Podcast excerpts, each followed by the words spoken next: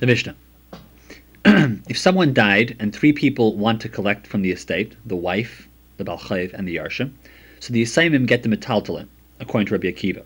But according to Rabbi Tarfon, the Metaltalin go to the person in the worst condition. Payers, however, in the field, go to whoever was typhus them first. And the Gemara asks, what does person in the worst condition mean? That's a machlaikis, who this refers to. Either it refers to the Yusaimim or the wife. We pass like Rabbi Akiva, but only when he is arguing with his contemporaries. However, when he argues with his Rebbe, then we don't paskin like him. If one died and left over behemoths to the Yusaimim, and these behemoths were under the control of a Shimer, and a Balchayev came and captured a cow from the Shimer to pay back his chayv, in a Dintira, the Shimer said the Balchayev took the axe after the Misa, so since we hold, like Rabbi Akiva, that Tfisa won't help after the Misa, he'll have to give it back. The cow, meaning. But the Balchayev said, he stole it before the death, so therefore he should get to keep it. Reb Nachman said, we believe the Balchayev since he has a migo. He could have said that he bought it. If a Balchayev is typhus something for himself, we say kol hakaidim zacha, and he is kaina. But if the grabber comes to be typhus a pikadon from his friend, then if the tfisa hurts someone else, the tfisa is no good, since we say a typhus labalchayev b'makam shachab lacherem loikana. Even though Abaye was from the Bnei Eli, who were cursed not to have arichas yamim, because they were mavaza the karbanis, that's why they got that klola. Abaye was zeicha to arichas yamim anyway because of his very special godless in Torah. There was a maisa that seven pearls wrapped in a sheet were given to Reb, Misha, to Reb Misharsha, and he was nifter before he told his children what to do with them. And they didn't know if they should believe the man who said he gave the pearls to Reb Yarsha. It depends on which of the chazakas exist, whether we believe or not. If a person leaves money after he dies for a Talmud Chacham, he'll get big schusim in the Eilam Ha'amas. So if someone left money and we're not sure if he meant to leave it for a Talmud Chacham or a neighbor, we assume he preferred a Talmud Chacham. If the choice is between a relative or a neighbor, then the relative goes first. But if the choice is between a distant relative and a close neighbor, then we say that it's probably to the close neighbor. That pevav. If a malva sold the collection rights of his loan to a friend, and then he was meichel balon, the mechila works. If someone owes money to a malva, and a woman in a ksuba, and he owns land and he owns cash, the malva he should pay money, and to the woman he should pay land. If he only has enough land to pay back one, then he pays back the malva. If not, it will discourage people from loaning money. Aye, but if he doesn't pay the ksuba, it'll discourage women from getting married. Our answer is a woman wants to marry much more than a man, so we're not really worried about this. But of course, in terms of lending money, people are not that interested in lending money. So if we mess around with them, they'll never want to lend money. The Gemara says 39 malkas are only given if a person is over on a loisasing. But a mitzvah to say that a person passes up, like not sitting in a sukkah, we can give him even more lashes. And finally, we say if a get is placed in a sidei rishus harabim, a woman is not kind of the get, since sidei is not considered part of her rishus. The Mishnah. If someone appointed his wife as his storekeeper, or as an apitropis on property, he can make her make a shvua that she didn't keep any of the business money for herself. And in fact, the Gemara says he can make her swear even for small things like dough and thread. The next Mishnah. If a husband says to his wife, I am absolving you from ever having to make a shvua, the shvua as we mentioned in the last Mishnah, so if a situation comes up, he cannot make her swear, but he can make her yarshim swear if they inherit it. Daf Pei the Gemara. Depending on the exact lashon that he said vis-a-vis the neder, that will determine if the yarshim can force her to swear or not. The next Mishnah. If a woman took a partial payment on her ksuba, when she wants the rest of it, she must make a shvua as to what exactly she has already collected. The Gemara says the reason why she swears is because she has she is now being made in miktsas. And a person is made in miktsas, then it becomes a case of shvua midaraisa. But Rava says a shvua midaraisa is always a shvua that patters someone from paying. In addition, there are shvuas derabanan like Chen B'nai Al Pinkasai, who wrote down a purchase and the buyer disagrees. And finally, we say if one witness testified that her ksuba was paid, she must swear if she wants to collect. And any place that two witnesses could make you pay, one witness can make you swear. However, a shvua is never made on ownership of land. Daf When one party is out of town, we'll only force a shvua by ksubas isha, because we want to motivate the woman to get married. But it's a question if we'll do this for a balchayv, to force a shvua when he's out of town. We say that we don't force an apitropis to make these types of shvuas, otherwise no one will want to do this type of a job, and no one will be interested in becoming an apitropis. The Mishnah. If a woman wants to collect her ksuba, and but she lost the ksuba, but only has a get, then she, we must pay her because the whole ksuba is considered a ma'isa bezdin. If she has the ksuba but she doesn't have the get, then he doesn't have to pay her. It's the same thing if a malva comes with a star and shmita passes, and he can't prove if there was a pruzbal or not. We know that normally if shmita comes around, all chayvas that were owed up to that point become null and void because of the shmita. So they got around this by making a takana called pruzbal. The only chayvas that come free during shmita are chayvas that were to normal people, but a chayv that was owned to bezdin that does not come free during the shmita year. Therefore, a pruzbal is a star that basically says instead of you owing a certain person money, it's as if you owe the Beis Hamikdash, sort of say, you, you owe to, to Bezdin, you owe them money. Therefore, since you owe it to them, that's not batal when it comes to Shemitah, and the loan will still be required to be paid back. So the Leva does not have to pay in this kind of a case. Reb Shimon ben Gamliel made a takana. After Goyim made a special takana that we're not allowed to do mitzvahs, that a woman can claim her ksuba without a get, and a malva can collect money even without a pruzbal after Shemitah. The Torah states in Dvarim that all debts are automatically cancelled by the Shemitah year, as we mentioned, and no longer required to pay. This takana of pruzbal is learned in the Gemara in Gittin, Daflan Medalad, Amid Beis, that Hillel enacted a procedure to circumvent this automatic debt cancellation. Why did he do that? This was because of a concern that creditors would refuse to lend money to people because of their concern that their debts will be cancelled by the Shemitah. Hillel instituted the use of a pruzbal. He said that a creditor can protect his debts from the Shemitah cancellation by drawing up a pruzbal before Shemitah. Thus, the halacha is that after Shemitah, a debt can be collected if the creditor has a pruzbal which he can show. Generally, the rule is that his word alone, claiming that he had a pruzbal and he lost it, will not enable him to collect the pre-Shemitah debt. Rather, he has to produce the actual pruzbal in order to collect the debt. However, as we mentioned, Reb Shimon ben Gamliel, he maintains that certain times an exception is made and the debt can be collected without actually producing the pruzbal itself. He says that b'shas hasakana, in a dangerous period where Jews were forbidden to do Torah mitzvahs because of anti-Semitic governmental decrees, people were afraid to retain the pruzbal in their possession, so as not to incriminate themselves as one who fulfills the Shemitah law. If Goyim would come and search the house and they would find the pruzbal, they'd get into trouble. Therefore, Reb Shimon ben Gamliel said that during these times we rely on a person's claim that he initially had a pruzbal, but he lost it, and is consequently given permission to collect his debt, even without producing the actual pruzbal document. The Rambam asserts that this halacha of Shimon Gamliel is not limited to Shas HaSakana, a dangerous period of time per se. He rules that once this halacha was put into place, it was never removed.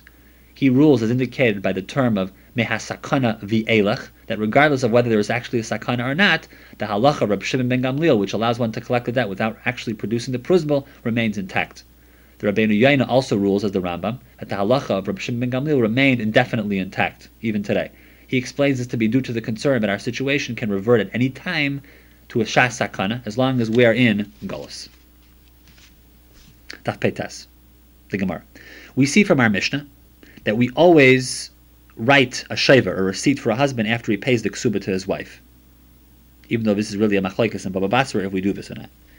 If she doesn't have a get, and there are no edim if the divorce actually took place, we cannot believe her to receive ksuba money since we have no raya that she's actually divorced.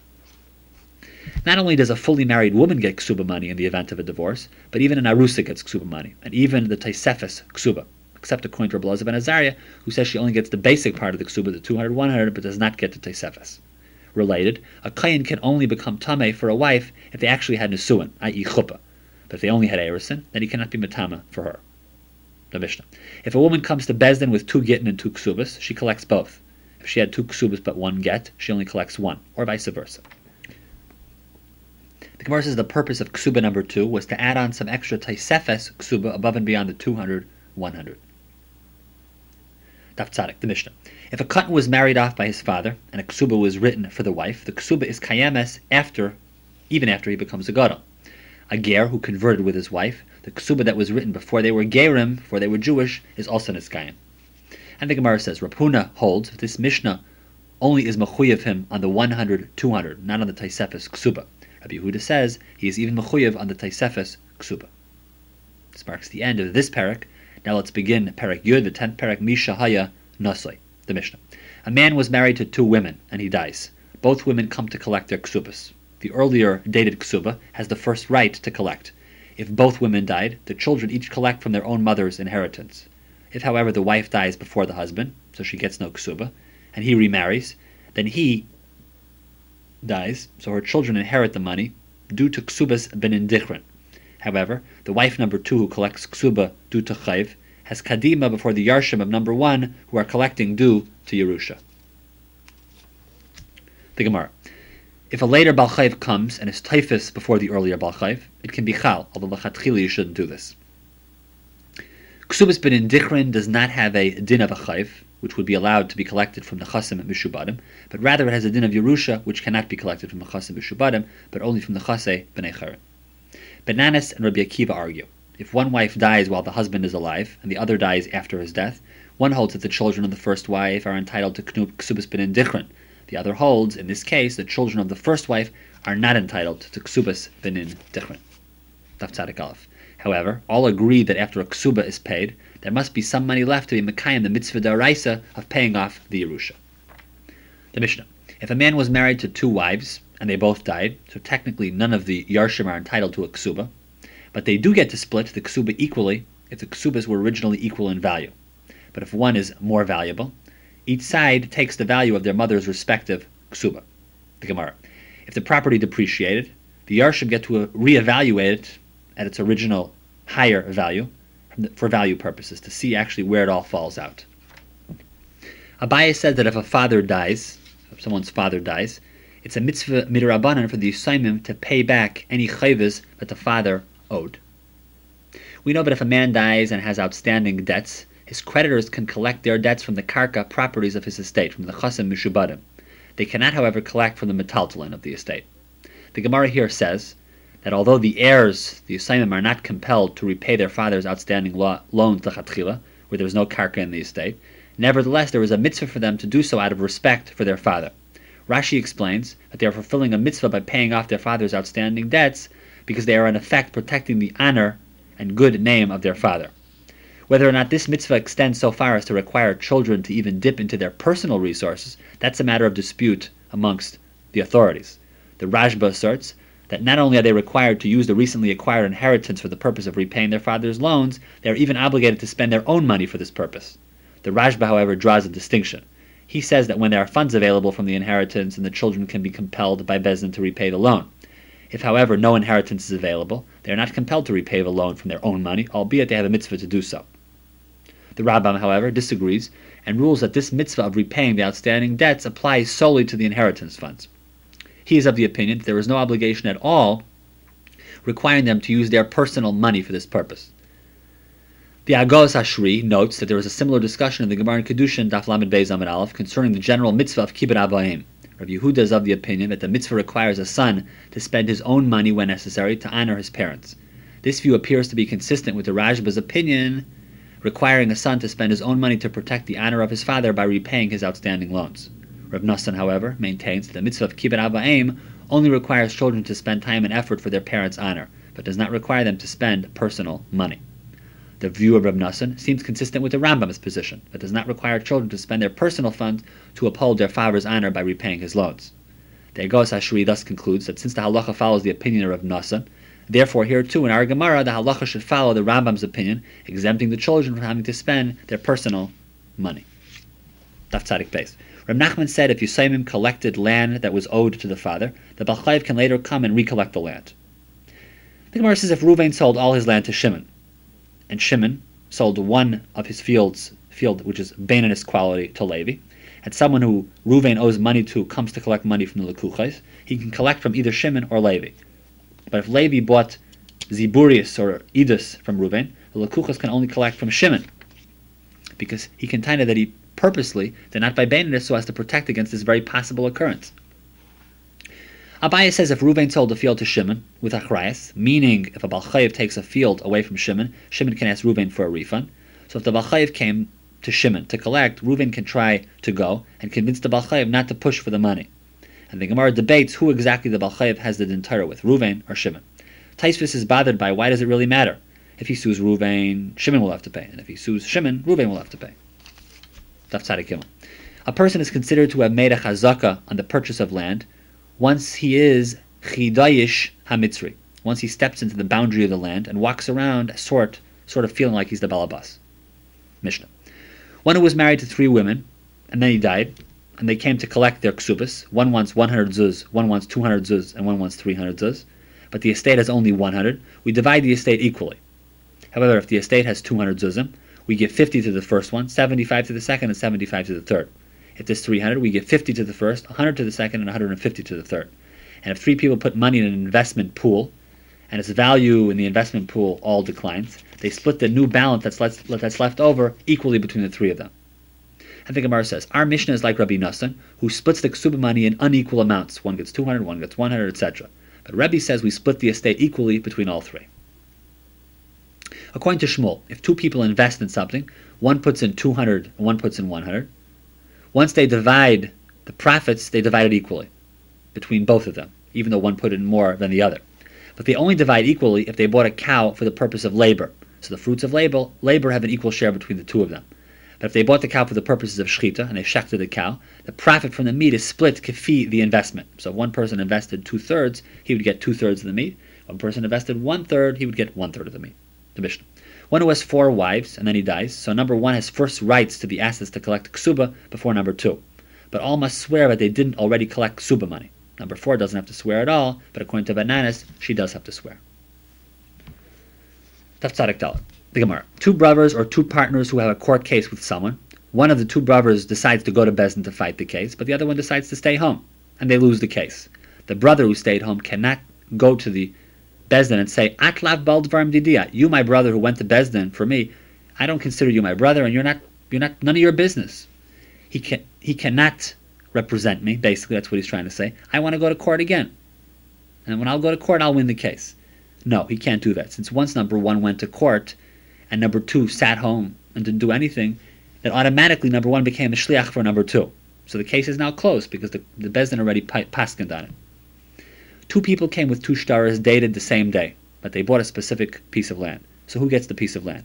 Rav says they split it in half. Shmuel says the Bezdin judge it, depending on who they feel is the likely owner, since he holds Ede Mesira Karsi. That's Tzadikeh, the Mishnah. If someone has two wives, and he sold his field, and wife number one had written to the Lakech that she gives up her rights to this land in case the Ksuba is Chal, she in effect does give up her rights. The Gemara says that it's possible that wife number one can claim she didn't really give up her rights to the land. She only did this, she only made sort of made it that way, or sort of said that in order to please her husband. This transaction, this particular question, is a machlekes tanoim. Rameir says she loses her rights. Rabbi Yehuda says she can say she didn't mean it, and she can still get a piece of the land. Our Mishnah is like Rameir. We say we know from the Gemara in Gittin, Ein Ephraim min mishubadim v'makam sheyesh b'nei. When a person comes to collect a chayv, you cannot take from mishubadim, from land that was already sold, as long as there are other existing assets to take from, even if these existing assets are ziburius, poor quality land. What if the b'nei charin that exists get ruined by a flood, and therefore there are no b'nei charin? Can you then go and collect from the mishubadim or not? Our answer is yes, she can at that point collect from the mishubadim. We know that any karka property owned by a debtor at the time of a loan becomes automatically mishubad, mortgaged to his creditor, if there was a shtar halva. Therefore, when a loan is due, the creditor can collect payment by confiscating these properties. Even if these properties were subsequently sold, the creditor can extract them from the hands of the lakech, from the buyer, since they're considered mortgaged to him. The Gemara postulates, however, that a creditor has no right to collect his payment from the lakech as long as there are b'nei unsold property in the debtor's possession, as we mentioned before. Thus, a buyer who wishes to protect his acquisition from being confiscated by a creditor should ascertain prior to the sale that the seller has sufficient b'nei in his property to repay all of his outstanding liabilities. The Gemara concludes, however, that this course is not fail-safe because in the event that the b'nei get ruined, for example, there's a flood, the creditors are then empowered to collect from the lekuches. There's a dispute amongst the authorities as to the halacha with the remaining b'nei were seized by bandits. The Ritva is of the opinion that such a case is tantamount to being flooded. The creditor, therefore, has the right to collect his debt from the lekuches. The Rashba, however, disagrees and maintains that losing the property to bandits is different than losing it to a flood. In regard to bandits, he says that Saif Bala Israelipo, meaning that in most cases bandits eventually receive their deserved downfall and are then forced to relinquish their unlawful acquisitions through a court case. The Rashba therefore is of the opinion that the creditor is not empowered to collect from the lekuches, since a possibility exists in this kind of a case that eventually he will be able to collect his debt from the Bnei field once it's returned to the original owner through a psak of Besdin. And at this point, we will conclude our share.